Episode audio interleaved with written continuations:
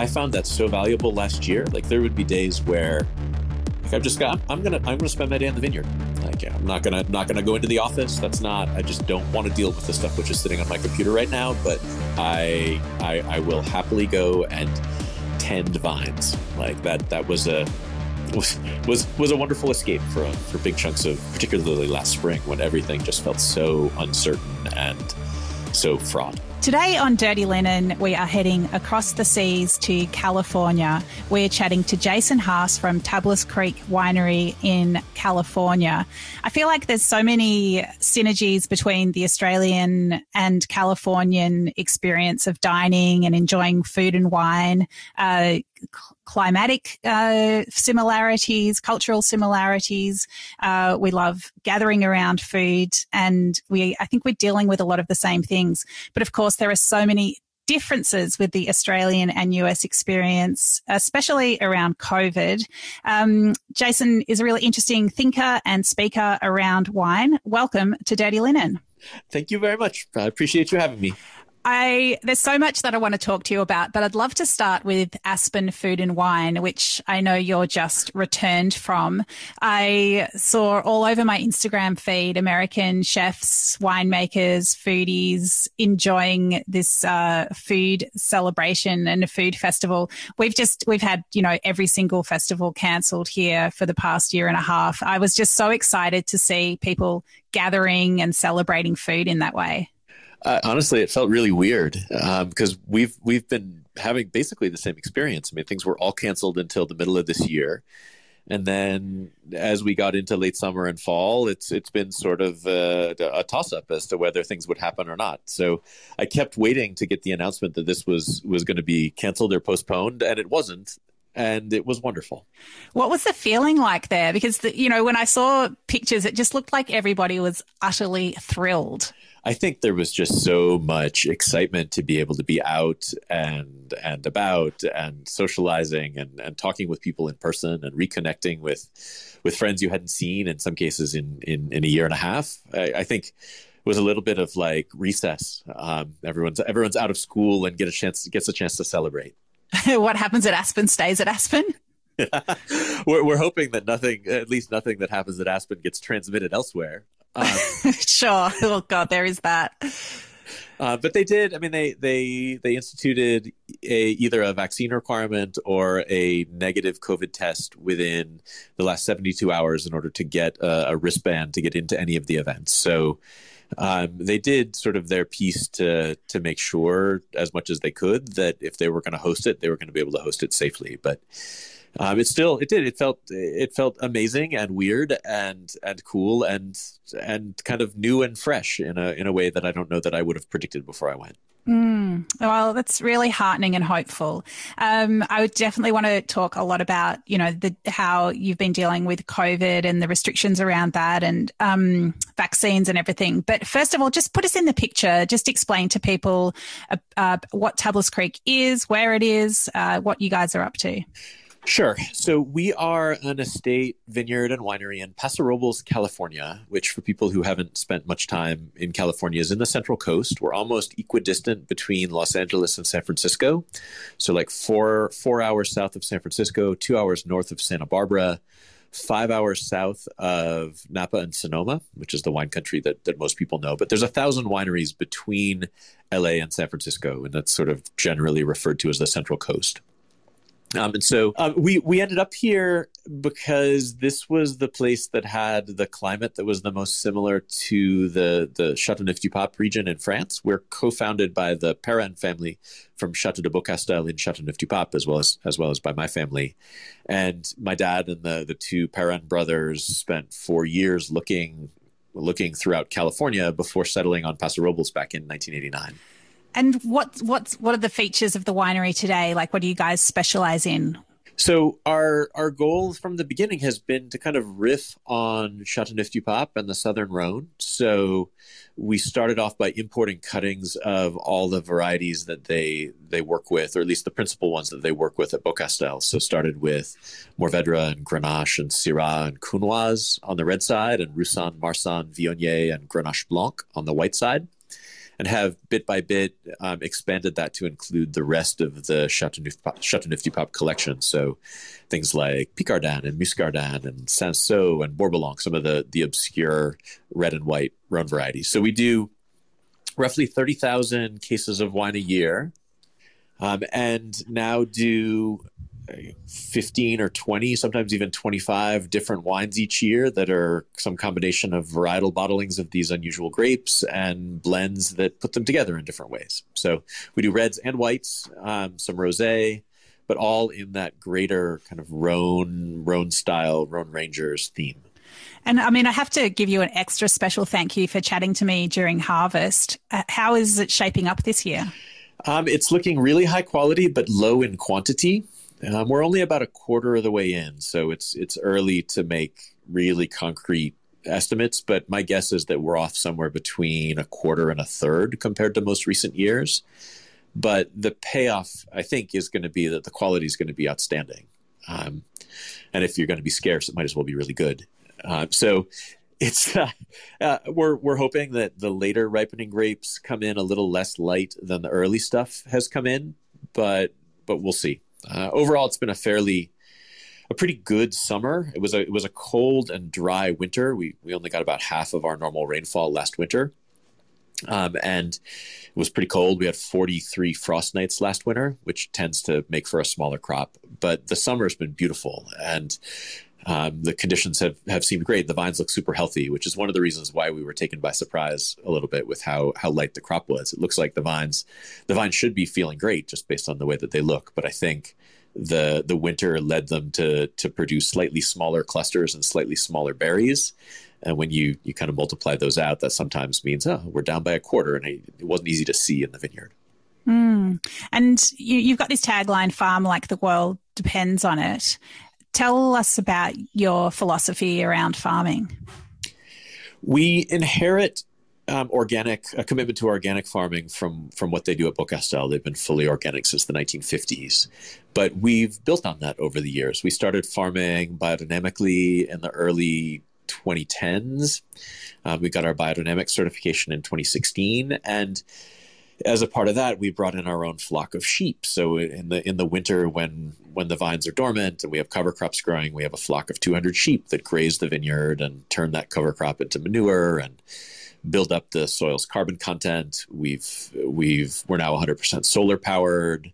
Um, we're, we're largely dry farmed, so we've we've almost eliminated our need to our need to pump groundwater, and because of all of these things that we were doing, we got an invitation to be the pilot participant in a new program called Regenerative Organic Certified, um, and this is the goal of this program is to kind of kind of put together what would be the gold standard of farming um, building on organic and biodynamic, but also including a reduction in the demand for scarce resources like water and power, and a commitment to social welfare and farm worker fairness and animal welfare.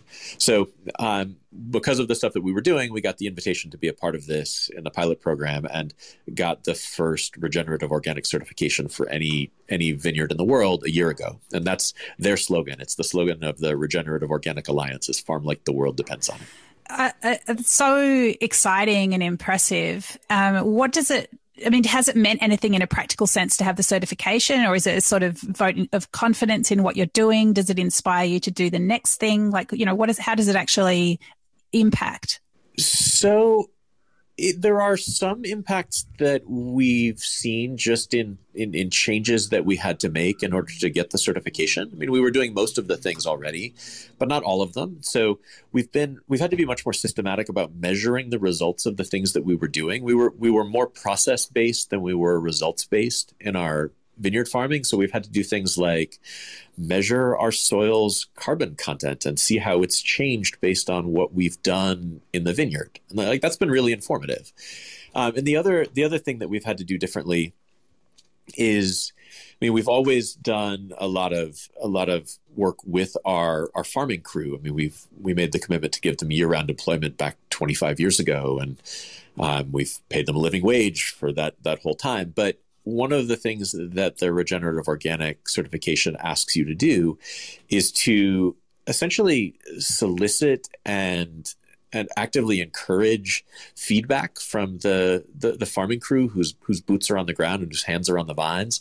Make sure that it's not just kind of a hierarchical like you tell your viticulturist what you want and your viticulturist tells your tells your crew boss and the crew boss tells the crew that instead you're doing roundtable meetings where you're asking the crew what they're seeing and seeing what suggestions they have and then and then as it makes sense implementing those suggestions. So that's been a really cool thing to see to see develop and just to see the the the level of engagement that this has encouraged among crew that in many cases has been here for a decade or more. But just their the way that they interact with the vineyard has changed based on these new these new structures that we've set up Mm, that's really interesting. I mean, so many, so much farming relies on seasonal workers, but you do you, so you don't bring in any extra workers at busy times like harvest. So it depends a little bit on the year. Um, probably two thirds of the vintages we can get by with just the crew, just our full time crew. So we have a full time field crew of twelve. Um, and that's enough because our harvest is so spread out because of all the different grapes that we grow. That's enough barring something unusual, to do to do the whole harvest with just our own crew. Um, of course, there are years where you have a big heat spike and several things get ripe at once, or you have a storm coming and you you're worried that you got to get get things in into the cellar before you otherwise might, where we've had to bring in extra crew for a week or two. But that's definitely the exception rather than the rule. Wow, it really just my mind's just like racing, wondering how how and if this could be applied to other types of farming. I mean, Australian farming relies so heavily on seasonal workers, and we're really in the shit at the moment because that seasonal workforce is is largely international. So it relies on backpackers that are coming here. It relies on workers that are brought in from overseas for a particular purpose. Um, and with COVID, that just isn't happening. Uh, I mean, I is it I, I, hear what you're saying about your harvest being spread out. A lot of crops don't work like that, but I'm wondering if it's you know if it would work in other arenas. I mean, do you do you know of other types of farming where this model is applied?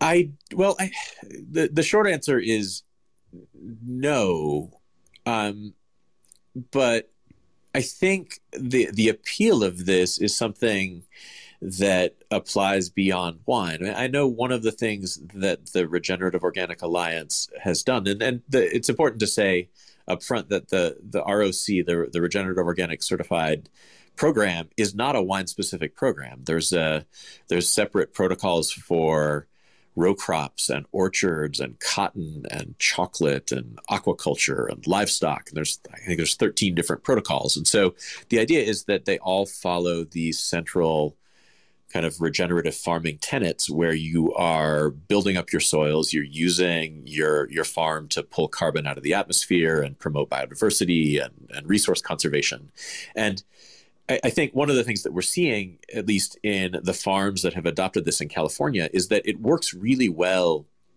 um, for farms that, that do mixed agriculture. So it's not it's not it's hard to do for monoculture. If somebody's just farming soybeans or just farming corn, but it works much better if you have a farm that you maybe are running pigs in um, in the times of year where you don't have a crop there, and that helps with your tillage. And then you're you're rotating through perennial crops and row crops and and livestock, and it I mean that that is ultimately the most sustainable sort of a farm to have because you are you have the animals there that are producing a lot of the nutrition for your soil that gets pulled out of the ground by whatever your whatever your fruit or vegetable crop is.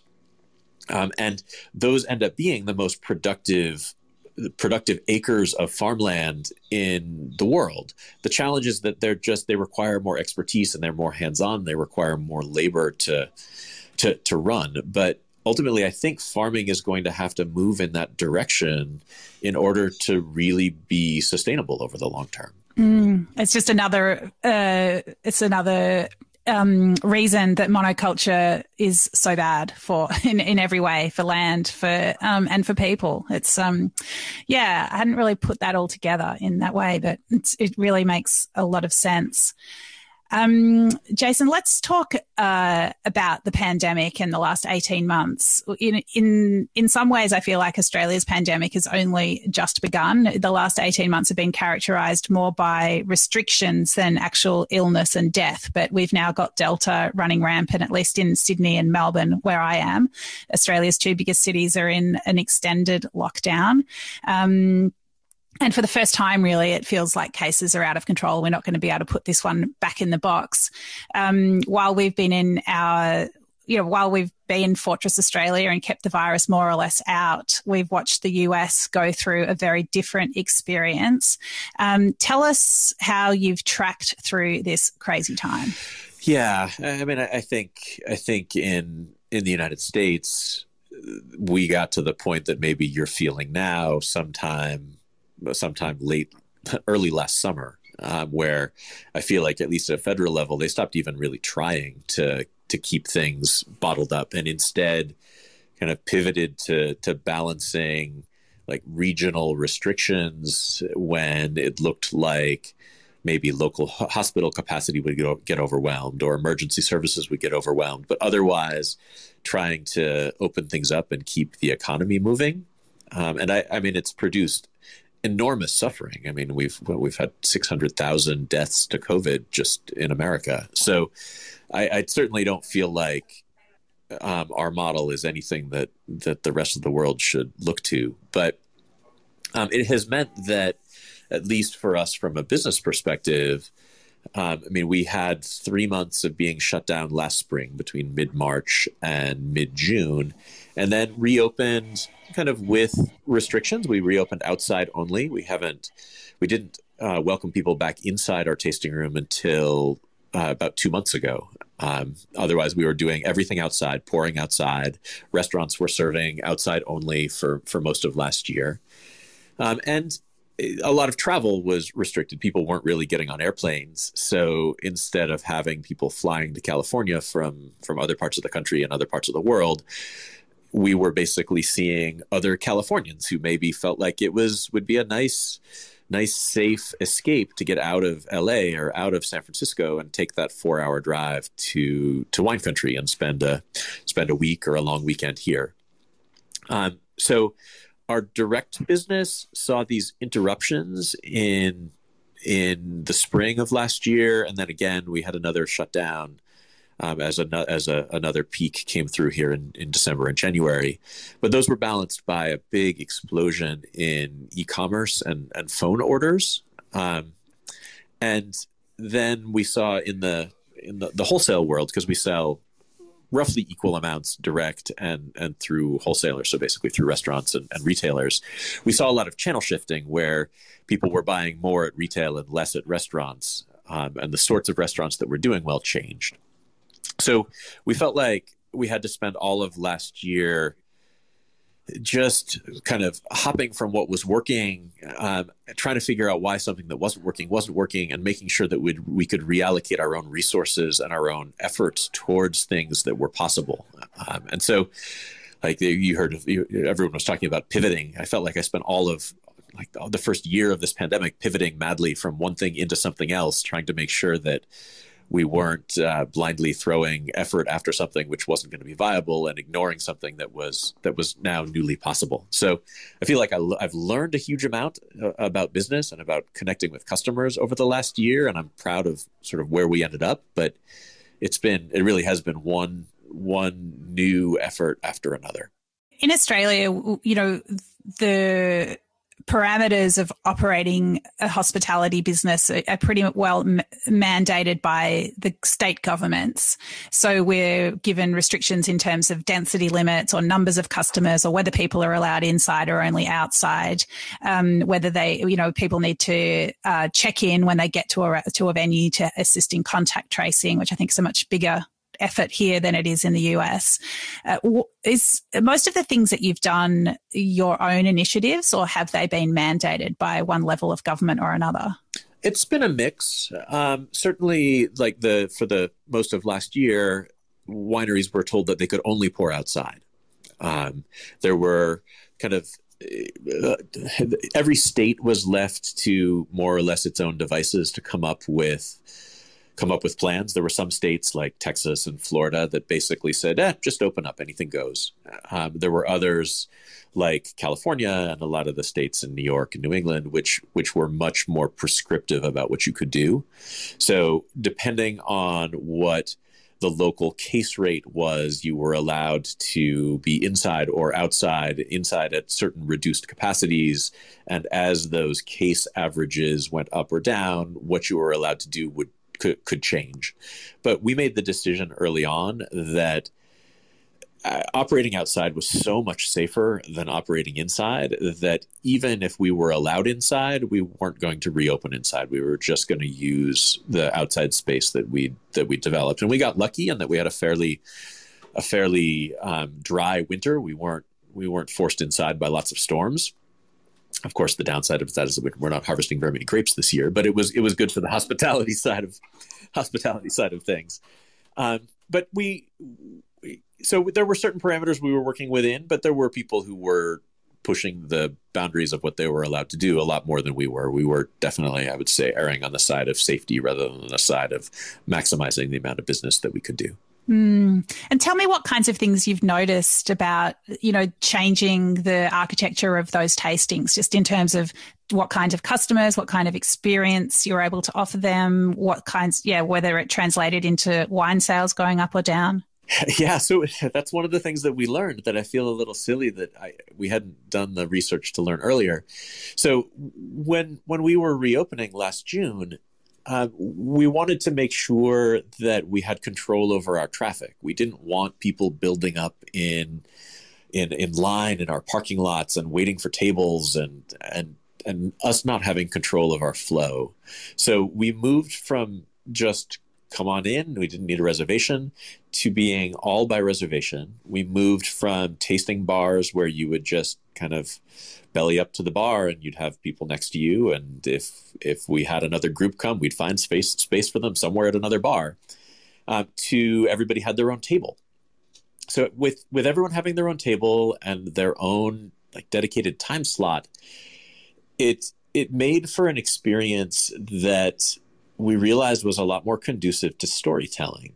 Um, it's hard when you might have four groups in front of you at one bar to really get into the details of, of what you do and why you do it because not everybody's at the same point in their tasting. Um, you want to give a little intro to somebody who shows who, who's newly arrived, and if the other people have heard that three times already, it, it starts to feel really forced. So you're you're sort of left to giving kind of telegraphic information about the wine that you just poured someone and waiting for questions. Whereas when you have somebody at a table and it's just you and them, you can really get into the stories and get into the whys behind the the the, the facts that you're telling them in a way that you couldn't. And we saw that our even though our traffic was down because we were controlling our traffic and, and limiting our capacity, our sales per customer went up by about 50%. Um, and our, our, our, conversion to our wine club went up a similar amount. And even more interestingly for me, we used to have different goals for our tasting room for Saturdays, which were always our busiest day, and for the rest of the week. We thought that it was just a different kind of customer on Saturday, probably a less serious wine customer, and so we should have lower goals. Um, and that was borne out over time that we just we sold less wine per customer and had a lower wine club conversion percentage on Saturdays. So lo and behold, when we went to reservations and actually having control over our traffic, the difference between Saturdays and the rest of the week disappeared. So it wasn't that it was a different kind of customer. We just weren't taking as good a care of them. And that for me really drove home that we needed to learn from this experience and not just because we were we were able to get permission to go back inside and start pouring again go back to our old model. Um, so we converted our tasting room from like walk-up bars to to bar seating. So it's now like you go to a sushi bar and you there's a certain number of seats that are there and you have that space for a certain amount of time. And so we can again give people that more kind of more more more focused experience than we could before, um, even as we have different spaces inside and outside. And could you do this with the same number of staff? No, we've had to add staff. Um, it's, it's there's just more space. Um, there's more distance to cover. Um, even though even though our traffic overall is about the same as it was before the pandemic now, um, the just the, the distance between like the bottom of our patio and the top of our patio and all of the spaces in the tasting room means that it takes more people to take care of people. You can't have just a couple people, one or two people behind a bar taking care of five or six groups. But it's worth it because the spend is increased. Yeah, exactly. That's so interesting. I mean, I'm sure you could apply some of those same lessons to the restaurant experience where you may have fewer customers but if you're able to really engage with them in a, in a deeper way then yeah it makes sense that they're going to be more engaged with your product and, and want more of it. I think it's applicable across a lot of businesses. I, I think there's one of the things that i've believed in for a long time is that if you are staffed for your average traffic you're missing a lot of opportunities because when you have the most people there, you're taking the worst care of them. And so you're probably not doing the job that you should in terms of converting customers into or visitors into customers and customers into sales. So um, the the advantage now of the way that we're doing it is that we know how many people are coming. I mean, we know how many customers we're going to have on a given day. We know how much staff we need in order to take good care of them. So there's actually less there's less less sort of people standing around um, because we will know the day before if we have a super light day and we can tell somebody, oh, you don't need to come in tomorrow. Um, and instead, and or conversely, if we know we have a busy day, we know we can staff up. So it ends up being a little more efficient um, in that way. But overall it, it does cost a little more to take care of people i think because they're staying longer and they just take up they take up more of our space per per amount of time that um, that, that that they're here but it's definitely been worth it. And especially i guess if you get them in your wine club then you've got that long, that longevity as well. Yeah i mean the the tasting room is the main main entry point the main the, the mouth of the funnel to somebody who might eventually become a wine club member. So um, if we give them a better experience, then yeah, there's a greater chance they'll sign up for the wine club, and hopefully they'll stick for stick around for years and visit multiple times going forwards and, and order wine from us. So it's the there are extra benefits to a good experience there beyond just the the the cost and expense or whatever the the revenue and expense ratio of of their visit that first day. Mm. Okay, let's talk about vaccines because it's a massive conversation here, I guess, as it is everywhere. The, the US is way ahead of Australia in terms of getting um, vaccine into into people's arms. What, what are the what are the rules, and what are you guys doing? So there are no rules. Um, we are we are basically at the point where governments and is starting to be at the federal level and a little bit at the state level are starting to move from strongly encouraging vaccines to requiring vaccines for certain sorts of activities. Uh, there was just a, a, federal proposal to require vaccines for all, all, all businesses that have federal contracts, or and and all businesses that have hundred or more employees will have to either mandate uh, weekly testing or vaccines for all their employees. So they're trying to to kind of ratchet up the pressure on people to get vaccinated. Um, and I, I, honestly, I cannot believe that there is there is as much resistance as there is to to a vaccine, which is so effective and so safe. Um, it's I mean, it's really a miraculous, uh, miraculous uh, scientific advance um, that it's happened this fast and it's basically available for free to anyone whenever you want it. And yet there's like 30% of the of the population that is adamantly opposed to getting it. So um, anyway that's beyond my own frustration with that. Um, it's basically been left to individual businesses to decide what they would like to mandate for their own employees and if they want to mandate anything for their guests um, so we have just just uh, about a month ago moved to requiring proof of vaccination for our indoor tastings. Um, and it's gone very smoothly. I was actually worried that we would get a lot of pushback, and we really haven't. Um, but we're again we're not we're not working in a vacuum here. There's lots of uh, there's there's lots of restaurants in San Francisco that are doing this, and more in LA. And I think they actually just the LA City Council just um, either passed or said that they would be passing a law requiring that anyone who wants to enter a bar, um, either to work or to visit, is going to require have to have to be vaccinated. So I think as things like this become more common, um, it's going to make it easier on everybody who's who's doing it, just because it won't be unexpected. And what's the mechanism by which you ask people to prove their vaccination status?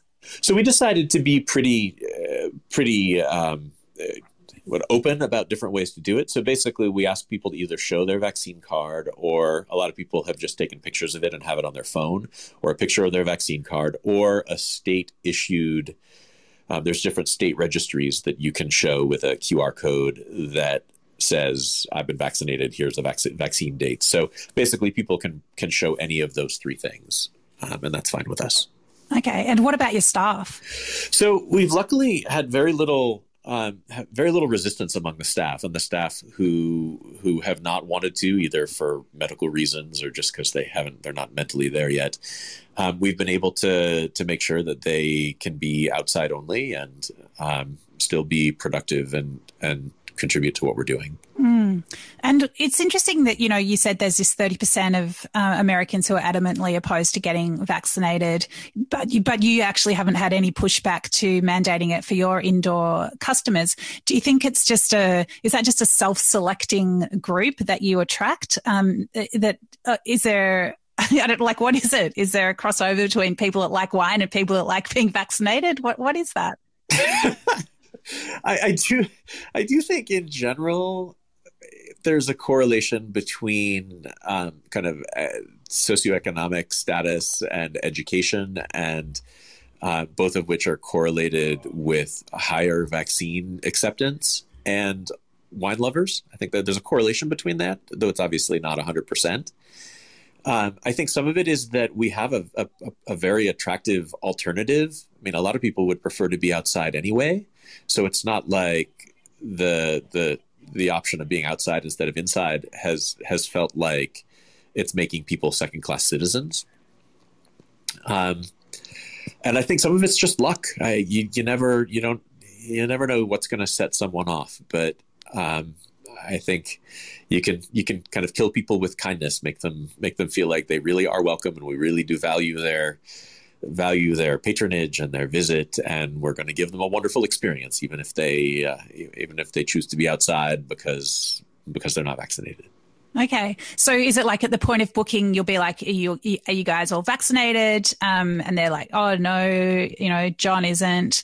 Um, I am, but he's not." And you and you're like, "Okay, so you will have to sit outside." And they're like, "Okay, no worries." So it mostly most of our bookings happen online. So um, it's and that's in the information and they have to they have to check a box that says yes i understand that i will need to show proof of vaccination to to taste inside. So i think some people get to that point and are like oh, i guess i'm booking outside. Or maybe they get to that point and say like screw tablas creek. I don't want to go any place where there's a vaccine mandate i'm going to go visit another winery. Um, but in either case it it happens before people are like at our front door expecting to walk in. Mm. Interesting. And I think that's important. I did. I wouldn't. I don't want it to be a surprise to people because I think that's that's a recipe for conflict. I mean, would it give you some comfort if it was mandated throughout California that this this was the rule? Yeah, for sure. Um, absolutely. I, I, think I think it gives it gives cover to um, it gives cover to businesses who are trying to do the right thing to have that be a mandate rather than a strong suggestion, which is the way that it's worded now. Mm, interesting. Um, okay, Jason. Well, I feel like there's about about forty thousand other things we could talk about, but is there anything that you want to touch on in this conversation? Oof. Um, I feel like there are a million things to talk about, but I also feel like we've we've covered a lot of the a lot of the really critical ones. It's it it has it has been a a fascinating last last year and a half. I know I've looked kind of jealously at what was going on in Australia a lot of last year, thinking, oh man, like if we had just done a better job of contact tracing and of of taking this virus seriously at the beginning, like we would be in such a better such a better state. Uh, but it does seem like it may just be a question for different places of when and not if. Um, the I mean the virus is not viruses are not going to get not going to be held at bay indefinitely by by by quarantines and lockdowns. Ultimately, they have to be defeated by by vaccines or by acquired immunity. Um, so I, I, hope that your your your path um, and your community's path through this is um, less less traumatic and disruptive than than ours has been. Thank you. Well, I think in, you know, definitely in terms of illness and death, it it has been. Although you know we are seeing, sadly, some deaths now, and we also did last year, but definitely not on the scale um, in the US and many other places around the world. So I'm extremely grateful for that. But it, yeah, it does look like there are lots of different ways to get pandemic management wrong, and um, yeah, we found some we found some good ones. that's, that's, a really that's a really wonderful quote. I'm, i think I'm going to use it. Um, you can you can have it because yeah, uh, there are lots of bad choices, and and that's that's often I felt like what we were dealing with last year is that there were no good choices. There were just there were just kind of gradations of bad to really bad. Um, every every choice you made had certain negative consequences, and you were just trying to muddle through to to, to minimize the amount of, of risk you were taking on and the amount of harm that that you were potentially doing. Um, so, yeah, it's not this is not an easy thing. I don't. I, I certainly don't want to imply that like oh, if, if if only we had done this, this, and this, this all would have this all would have gone away. It would have been a, an incredibly difficult challenge, and is an incredibly incredibly difficult challenge for everywhere. Yeah, I think, you know, in some ways, I, I feel a bit jealous of people who are on the land. And I know there's many, many challenges, but at least you've got that sense of the seasons rolling and you can put your hands in the dirt and you can have this other thing going on that's not always about the pandemic. I, I found that so valuable last year. Like there would be days where like I've just got I'm, gonna I'm gonna spend my day in the vineyard. Like I'm not gonna not gonna go into the office. That's not I just don't want to deal with the stuff which is sitting on my computer right now. But I I, I will happily go and tend vines. Like that that was a was was was a wonderful escape for for big chunks of particularly last spring when everything just felt so uncertain and so fraught. Mm. Oh, Jason, it's really been wonderful to speak to you. Good luck with the rest of, the, of vintage at Tablas Creek. I definitely need to try your wine. Is it available in Australia at all? It is. We actually do export a little bit to Australia. Um, not not a lot. It's like I, I don't know, maybe fifty cases a year, but you you should be able to find it. Okay, I'm going to find it because you know at the start of the pandemic, and especially we came off the back of dreadful bushfires. You know, it was it was all about buy Australian, support Australian, and I'm still all about that. But I have been sneaking in some wines from overseas.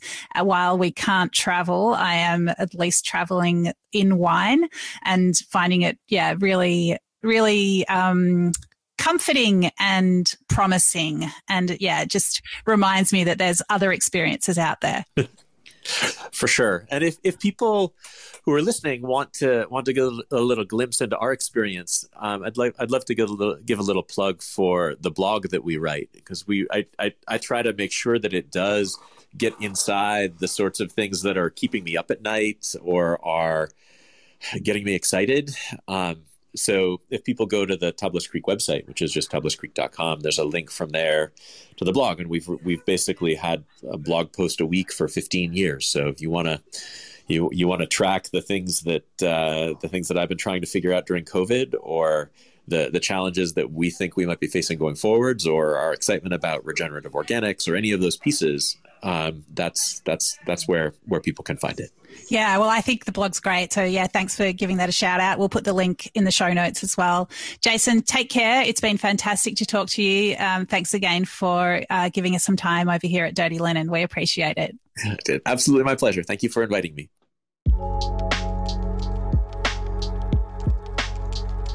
This is Dirty Linen, and I'm Danny Vallant. We air the issues that the hospitality industry finds hard to talk about hearing from different people with unique perspectives. We want to hear from you as well. If you have something that needs to be said about a topic, get in touch so we can include your perspective. Contact us at dirtylinen at deepintheweeds.com.au or hit us up on Insta at Dirty Linen Podcast. We can't wait to hear from you. This